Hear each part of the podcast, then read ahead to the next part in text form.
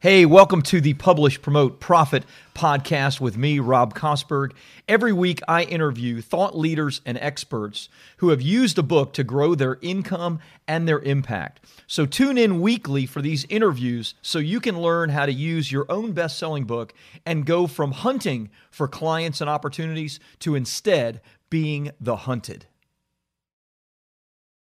I believe this will be helpful to you. This is something that I've been doing for years, and I believe this is helpful to you uh, no matter where you're at in your business process. You may be looking at starting an entire new uh, you know consulting practice because you've been successful at actually doing the thing or maybe you're you're starting coaching or maybe you're starting to scale up or whatever it is you're as a business owner or an entrepreneur going to have all of these different things you can be doing maybe even that your conscience tells you you should be doing. And so because you can't do everything you really have to figure out what is it that i want to do that is going to lead to the most bang for my buck my time right? The most precious thing you have more mm-hmm. precious than money what's going to lead to the most impact for my time and that is going to give me great longevity, right? Something that I can do for a long time and really persevering.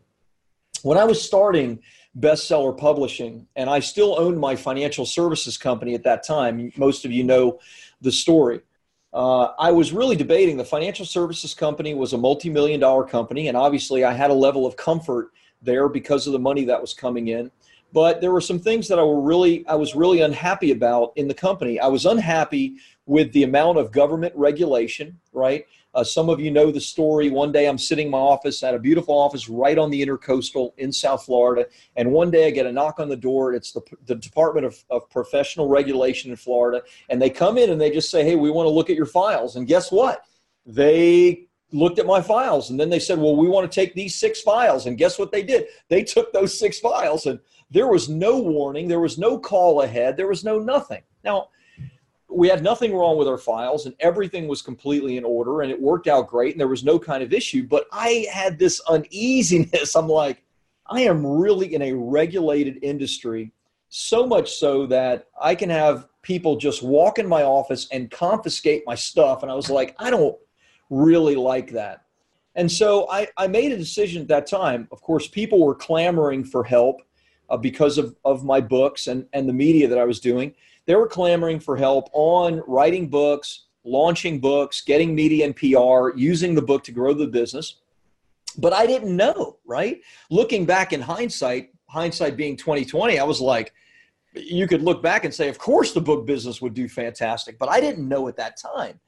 And so I did this. I did my what I call my E3 method, which is, you know, nothing more than a Venn diagram with three concentric circles. And what I look for, especially at my age, is finding something at the very, very center of these three concentric circles. And those three concentric circles for me are three E's. They're number one, do I enjoy this thing? Will I enjoy it?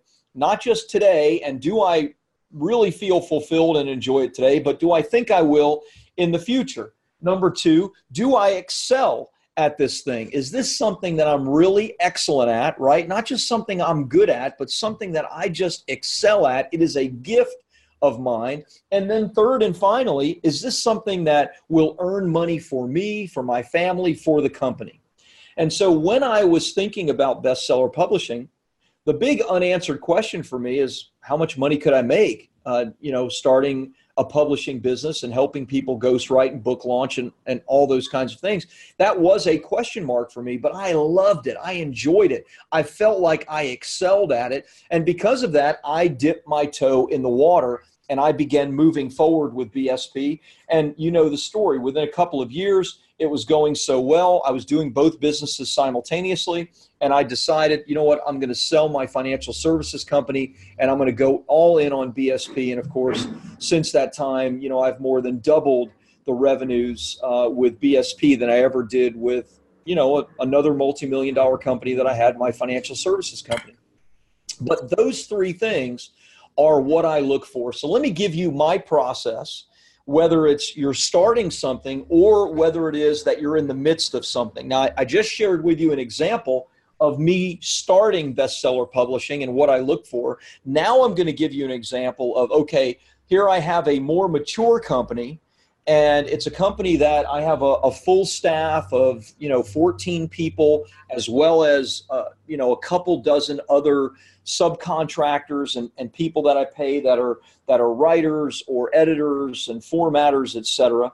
And so I have a, a more mature company, but this is still something now that I have to focus on. So this was something I did last week because I found myself in a new place in my in my business. There are things that and you may have noticed this, I haven't done a webinar in probably four months, uh, maybe even longer than that. Uh, I uh, have not traveled for my business in almost six months. And the last uh, big event that I did was uh, my, my friend and, and former client Shanda Sumpter's event, uh, which was in Arizona. When I brought my whole staff out there, I spoke on, on her stage a couple of times, and it was a really successful event for her as, as well as for us. But I haven't traveled again. And I, I, I've not done those things because I've decided at this stage of my life, I'm not enjoying those things as much. I was doing a webinar every single week because I liked it, I excelled at it, and I made a lot of money. And I, I've backed off of that because that enjoyment circle was really beginning to lack.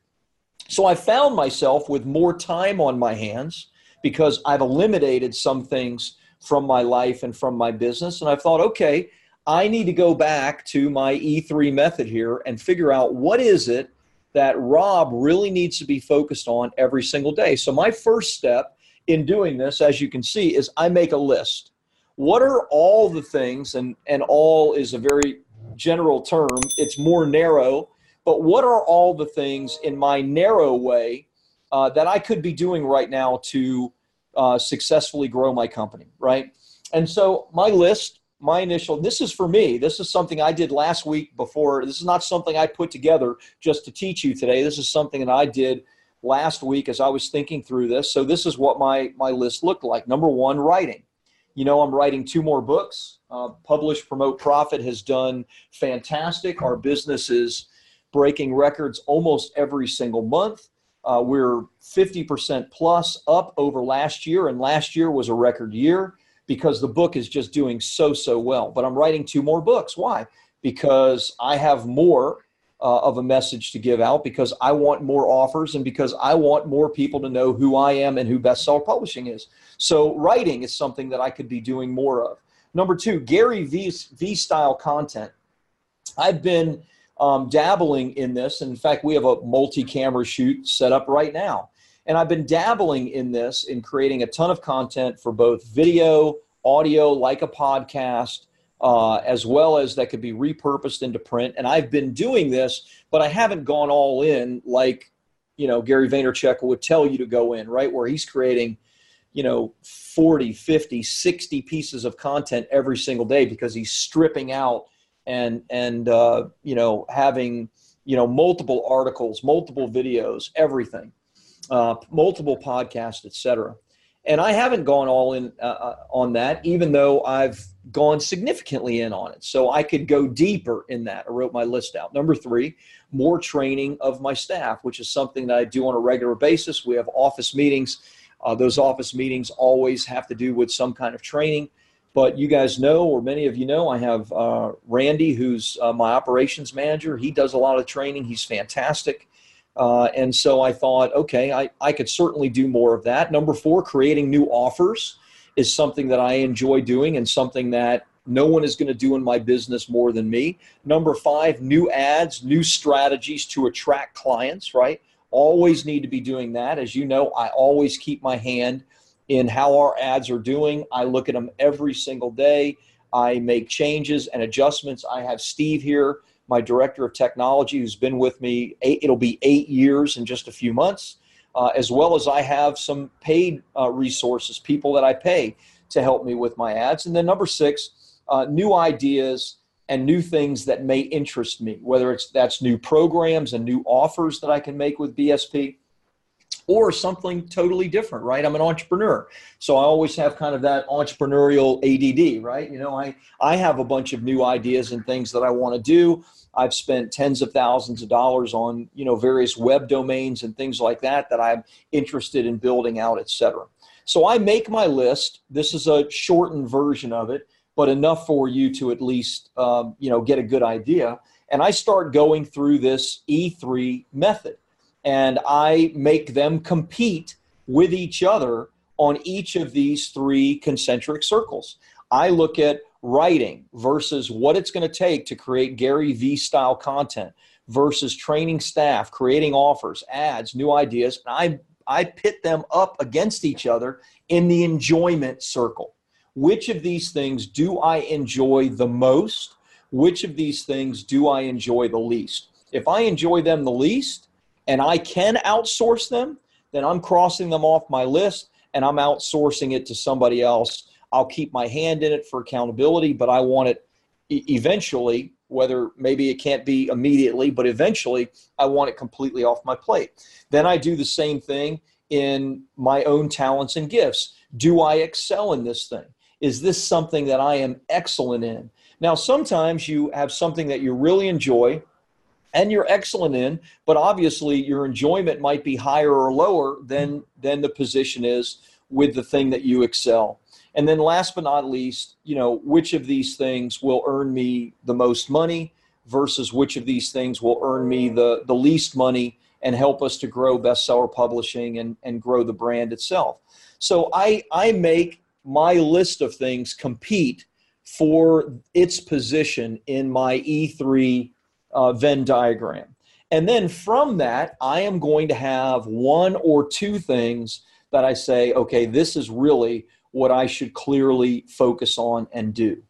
When I do that, it gives me incredible clarity in my business. When I don't do that, and I find myself with free time, or I find myself in a little bit of a uh, lull it's because I'm doing things that I don't fully enjoy or that I am not really excellent at, right? Because I feel like I need to do those things. Now, don't get me wrong, when I started bestseller publishing, some of you know the story.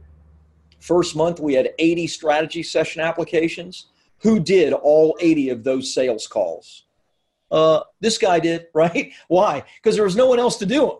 I was the sales guy, you know, back seven years ago. I was the one doing every single call because I needed to really vet whether or not this was going to be a, a prototype, you know, a, a, business that I could grow. So I did every one of those calls besides all the other things that I needed to do.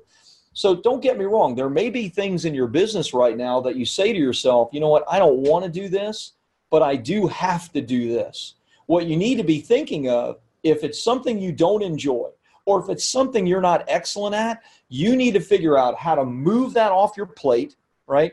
Move it onto somebody else's plate as quickly as possible. Because if you're in the space where you enjoy it, you are excellent at it, and it's the thing that's earning your business the most amount of money, then guess what? Now you have legs. Now your business can grow. Now your business can scale. And you can get off of your plate all the things that don't bring you enjoyment, that don't bring the most value to your potential customers, as well as internally, emotionally, and to your business itself. So that's a mouthful.